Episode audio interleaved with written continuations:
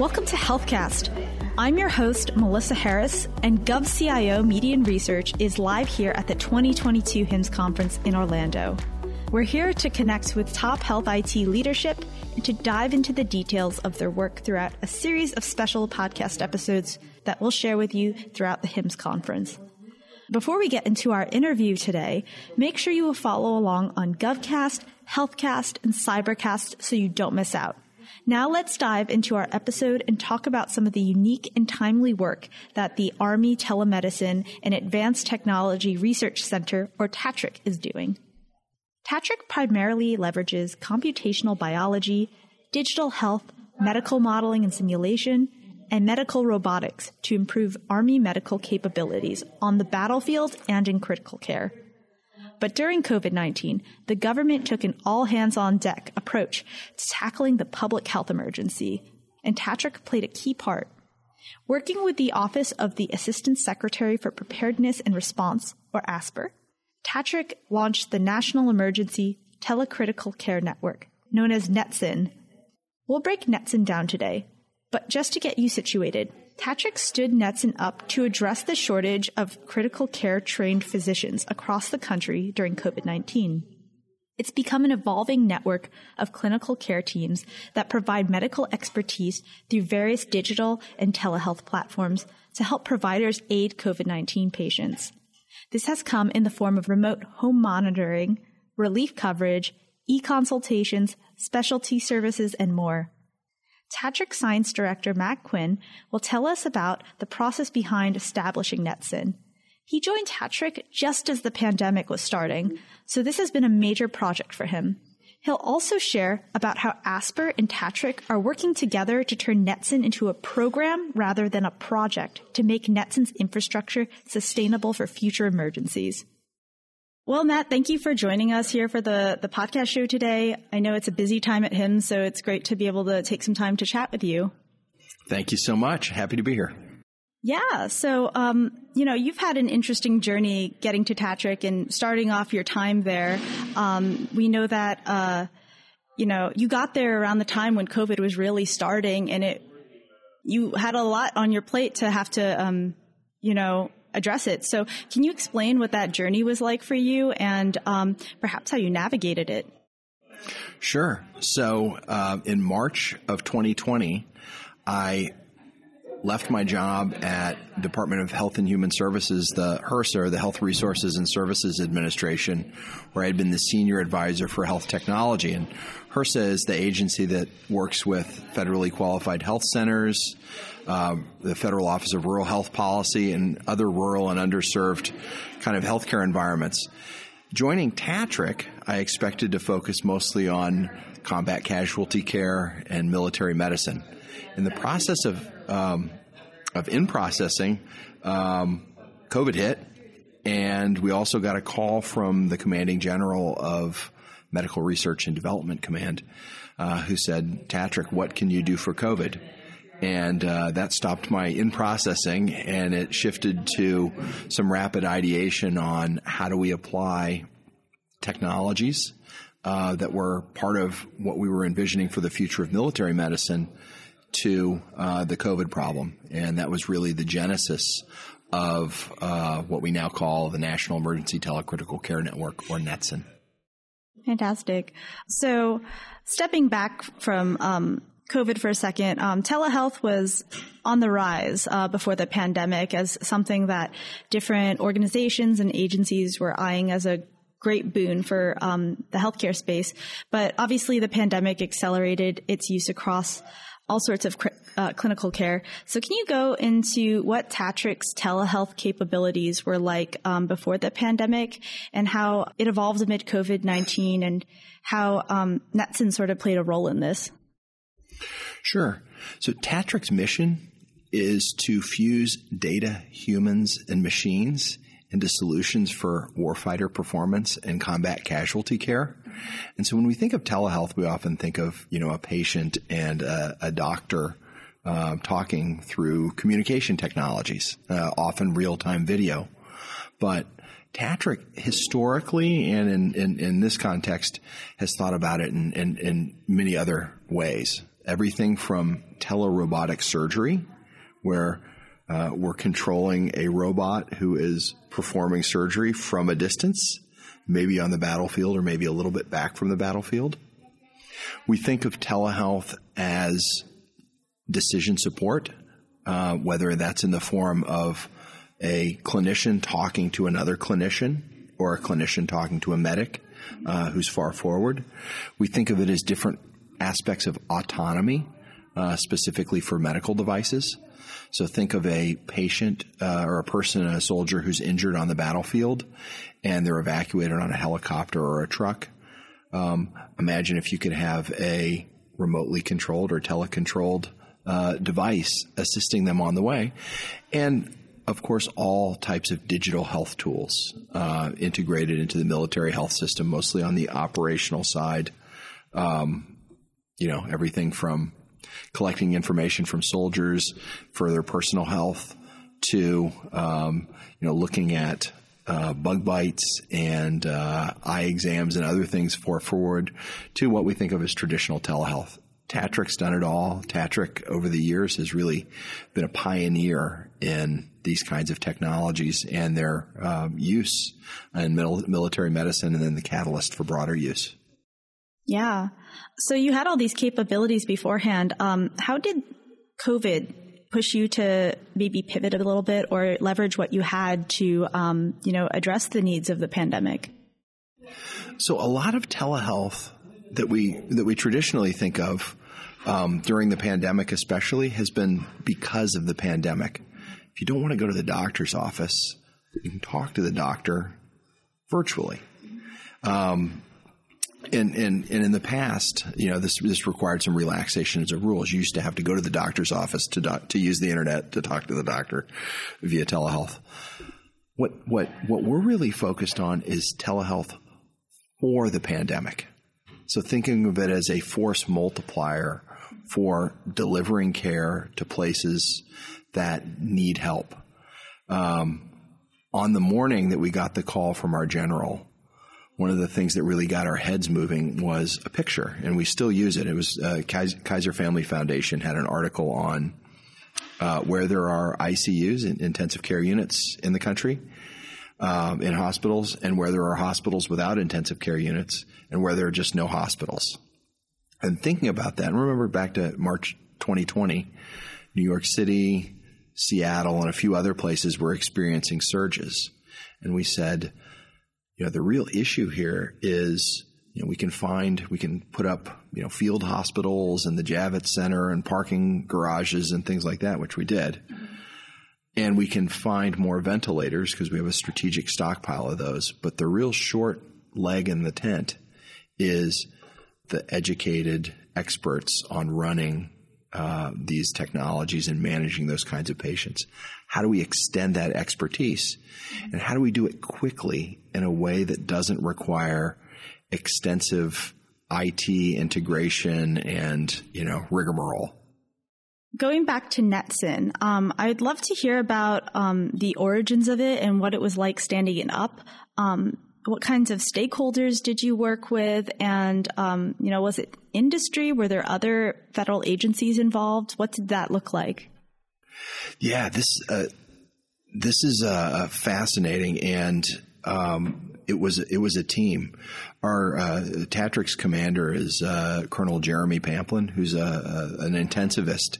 And he immediately called on, uh, friends and experts, uh, from the critical care field, folks from the Society of Critical Care Medicine, um, from people who are really experienced in this area.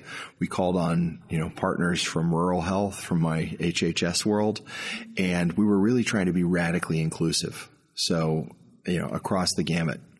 We knew that, you know, something um, like what is is the base of NETCCN, basically connecting co- through lightweight communication, smartphone apps from anywhere to anywhere was was something that we wanted to do.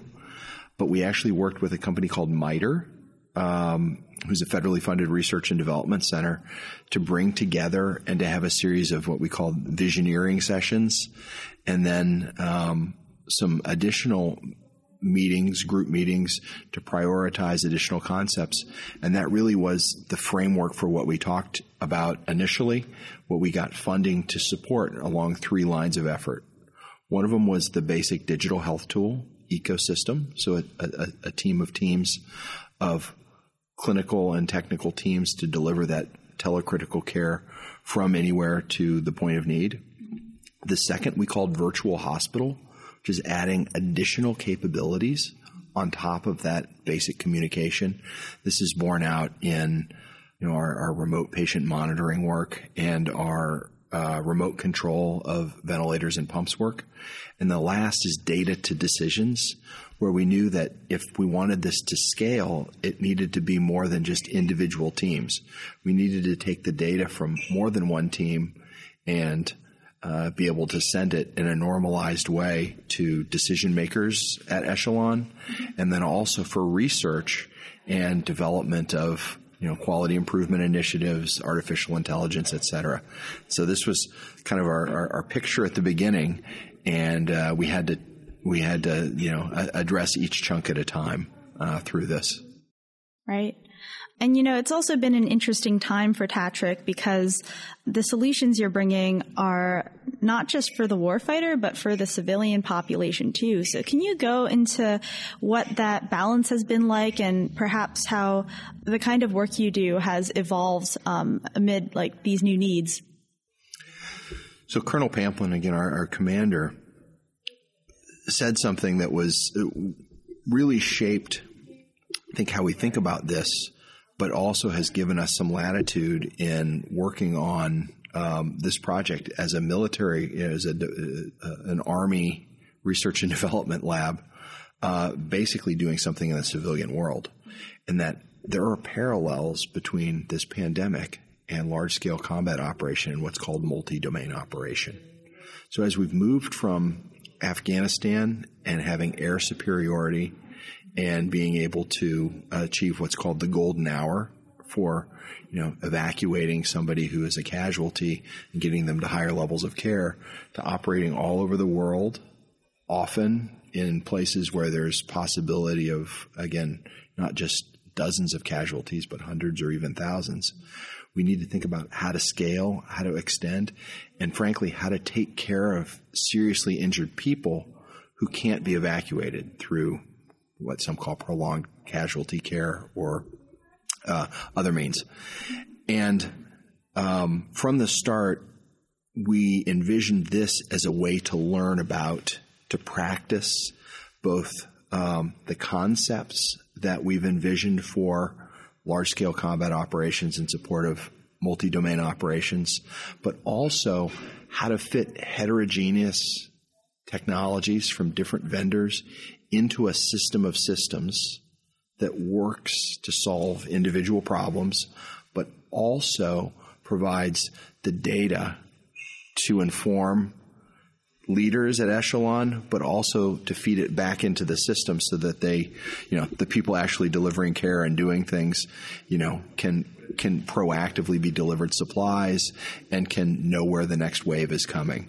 And so it's you know, depending on who we're asking for money, has different. the emphasis is on different syllables, right?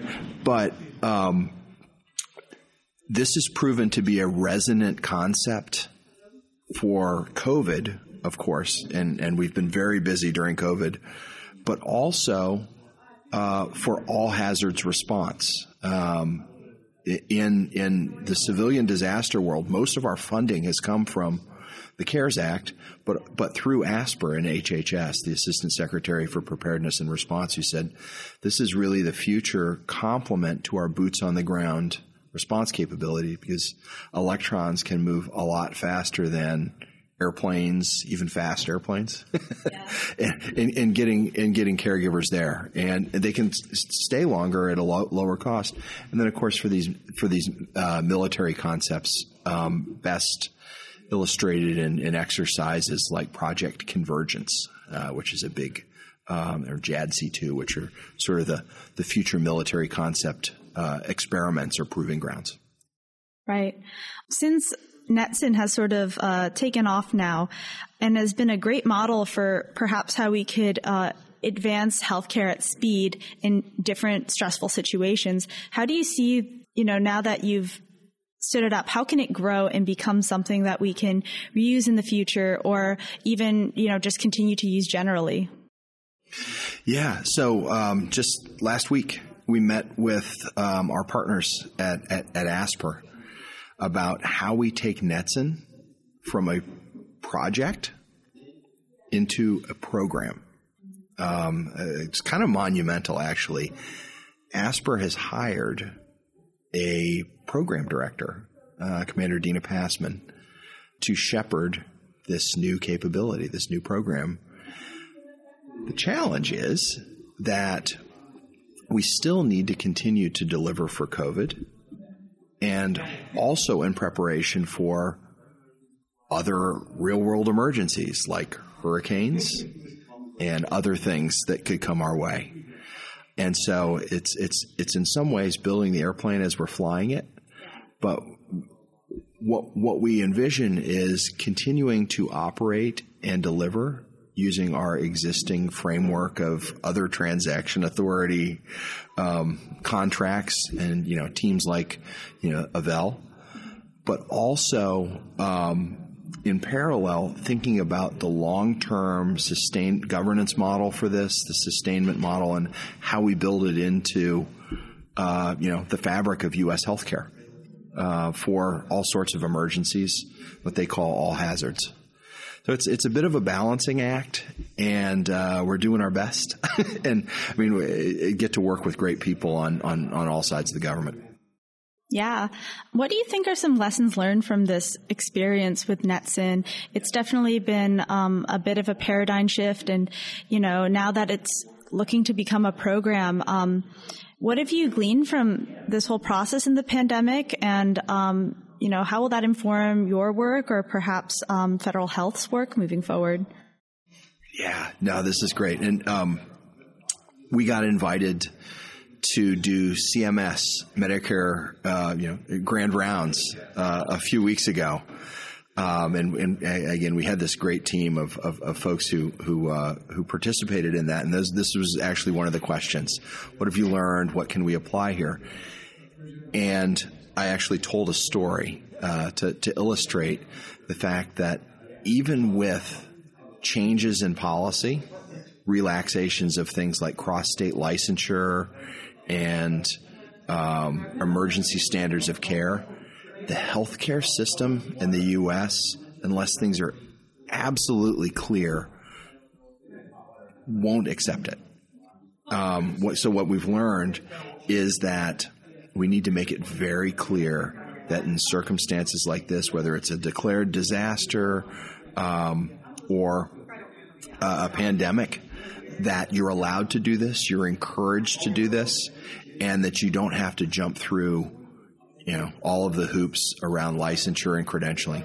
It's very complicated today, unnecessarily so every time we try to start support of a hospital in need, we have to go through a checklist that we developed along the way around cross state licensure for doctors, for nurses, for PAs, and other kinds of providers.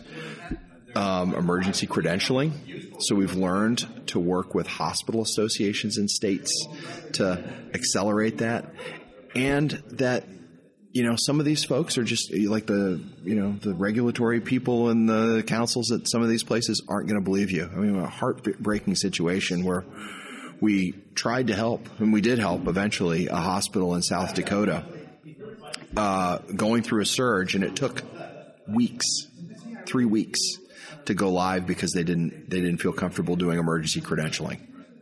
So the imagine that there's you know COVID patients in their gift shop in their chapel because they don't have enough beds at this little hospital. They can't move them. And they're worried about faxing back and forth uh, forms for credentialing. And again, you know, um, we figured a lot of that out over time, but we did it better. Another key lesson is that if you make technology simple, people will use it. Um, we've, you know, we we track use very closely, and this is part of our onboarding and offboarding process for, as we operate this. And if you take technology away from being a, a, a, you know one of the one of the barriers to this, this was one of our key criteria for you know the, the NETCCN teams is is it simple to use? Can you demonstrate that it's simple to use? Then people use it. You got to make it as simple as WhatsApp or other basic communication platforms. That's what we did largely.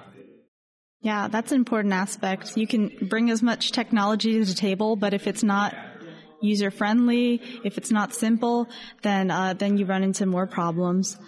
Stepping away from NETCCN for a second, um, you know, I want to talk about how DoD has been going through this new electronic health record modernization process, moving everything to MHS Genesis, where the aim is to be more interoperable overall.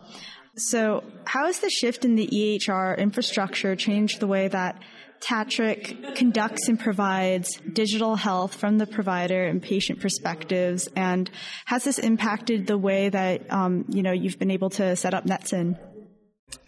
So, I'll, I'll, answer this in maybe a little bit of a funny way. Is that in military health, there's a balance between garrison healthcare, so operating military hospitals and caring for beneficiaries and all of that, and then the operational side, which is, you know, on the battlefield. And in some ways, NETCCN blurs those lines because we envision using people who are stateside here, uh, largely out of harm's way, to deliver expertise to over there. We've we've largely stayed away from the the MHS Genesis world. That is such a huge project, though.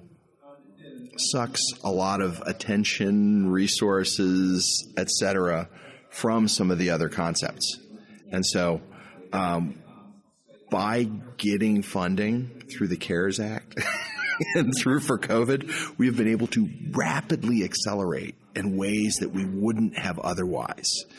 And the challenge now is integrating what we're doing back into the military R&D system and into MHS Genesis.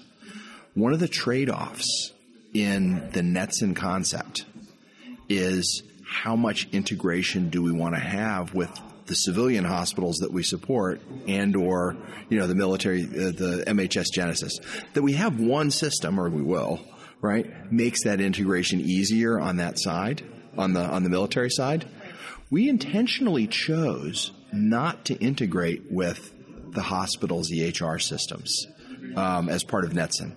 Why? Because even if there was a FHIR API that made it seamless and easy that would be a meeting with the CIO and their staff, and weeks before we could start providing basic consultative support to, you know, doctors and nurses trying to care for COVID patients during a surge. So we said, keep it simple, keep it focused, um, and, and and and largely that's that's that's what we've done. Yeah, it's it seems like it also keeps it so that you know we could pull out a system like NETCCN when there are emergencies. You know, since it's so it's sort of on a need by need basis, whether it's a natural disaster or something like that. So you may not need it to be present in, um, you know, the civilian healthcare ecosystem all the time. It's this is this is one of those the, the, the big questions, right? There is a need on an ongoing basis for clinicians, especially, to be able to ask a friend. And the way that they do it today, uh, it's probably the worst kept secret in healthcare, right? Is that they use WhatsApp or other non-secure, non-HIPAA compliant tools, even to communicate inside of hospitals, right? This is secure. This is HIPAA compliant. And this is built on, you know, the technology expertise of, you know, folks like Avel and our other NETCCN teams who have done this. Basically, what we asked them to do was to take what they usually do for hospitals and strip it down to the basics and make it work on a smartphone or a tablet as an app.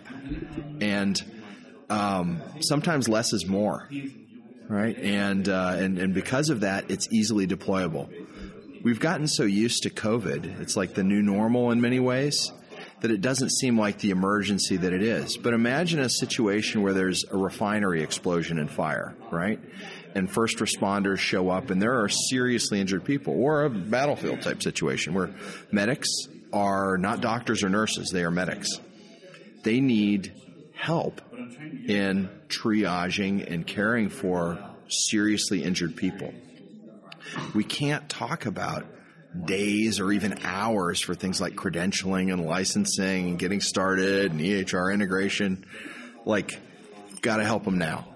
Uh, we we had a a, a meeting uh, with two hospitals in Montana, and it was two CEOs of the hospital who asked us like, you know, what is this and how does it work? And the one CEO says, you know, we've spent years making everything work together tightly, and if you add this to the mix, then that's not what we're doing. The other CEO said, Can you support us on nights and weekends because we're just slammed? And we're like, Yes. And do you want help? Because we can, but we're not going to like spend six weeks integrating with your EHR. He's like, No. And so uh, this this is this is really the balance and um, one of the challenges of doing this you know again on a on a sustained basis as a program yeah definitely so I know we've talked a lot about NETCCN and it's great to hear about how, you know, you're trying to figure out the, the moving pieces to make it a program rather than a project. But uh, you also came here to talk about it with folks at HIMSS.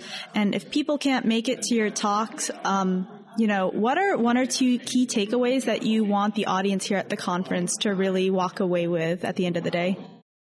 First and most importantly, NETCCN rhymes with Jetson. I've heard it pronounced many different ways, as acronyms are want to be. But um, yeah, um, NETCCN is um, a project that was born of this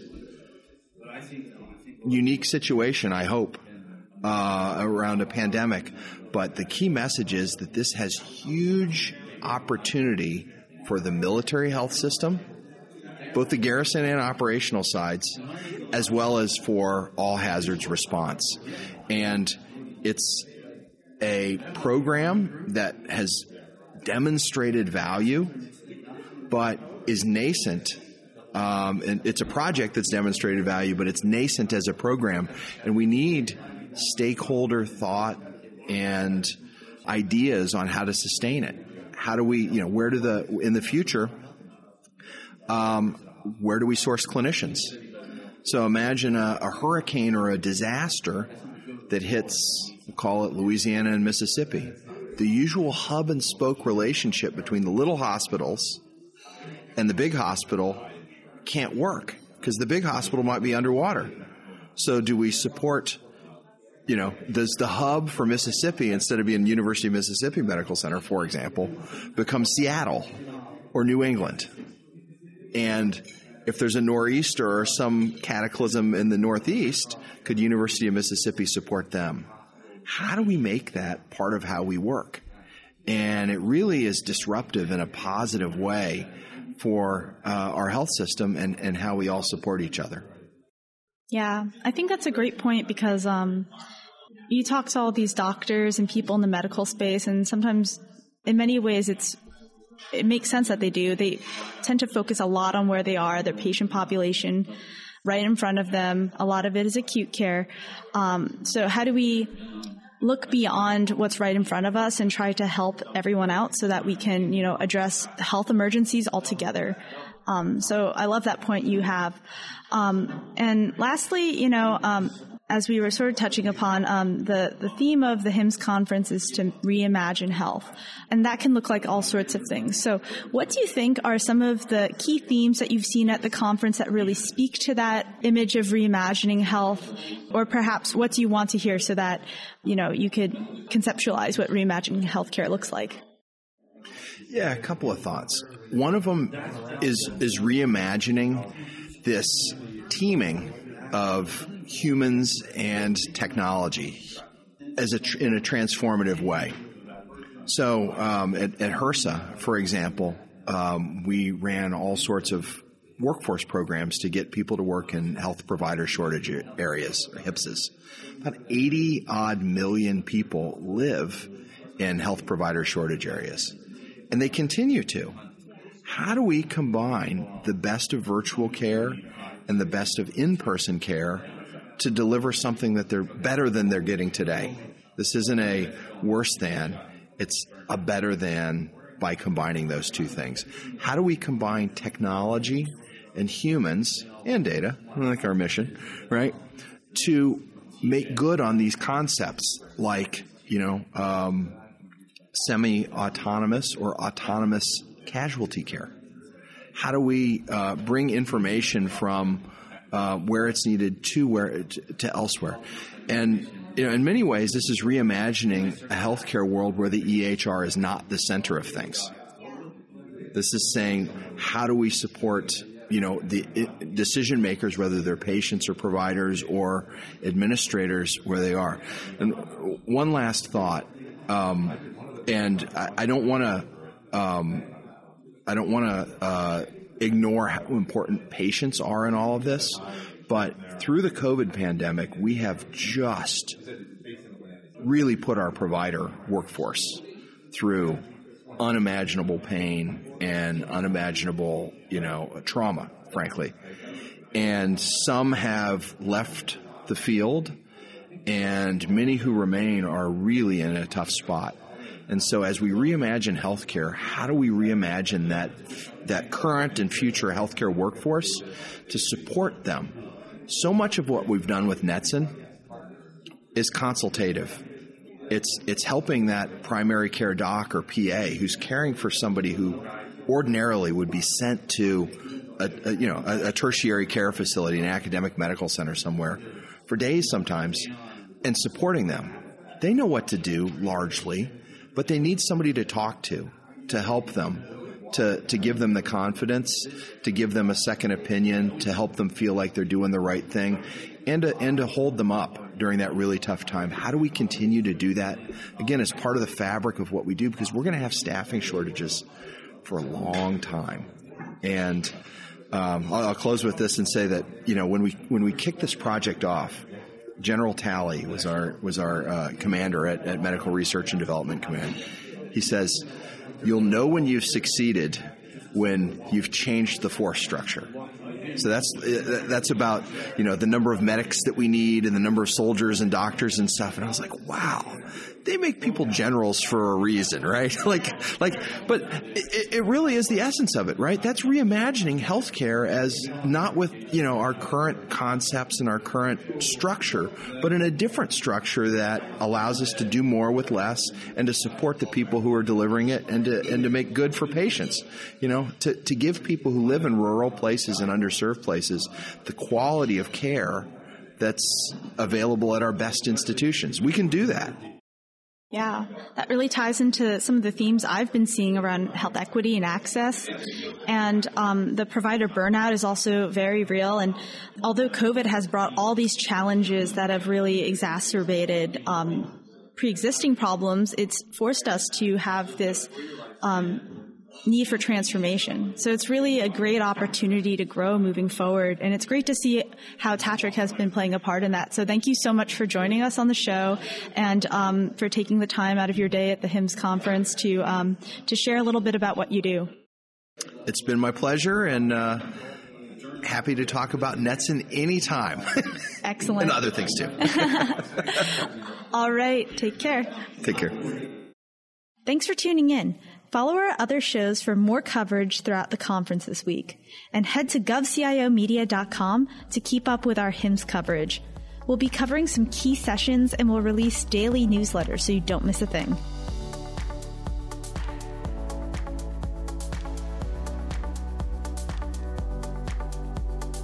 HealthCast, along with GovCast and Cybercast, is a production of GovCIO Media and Research. For more podcasts and to check out the other shows, head to govciomedia.com. Watch out for new episodes released every Tuesday and Wednesday across our shows. You can follow all of them in your favorite podcast platform, and if you like what you heard, make sure to let us know by leaving a review. And if you have any topics you think we should look into, contact us at newsletter at gcio.com.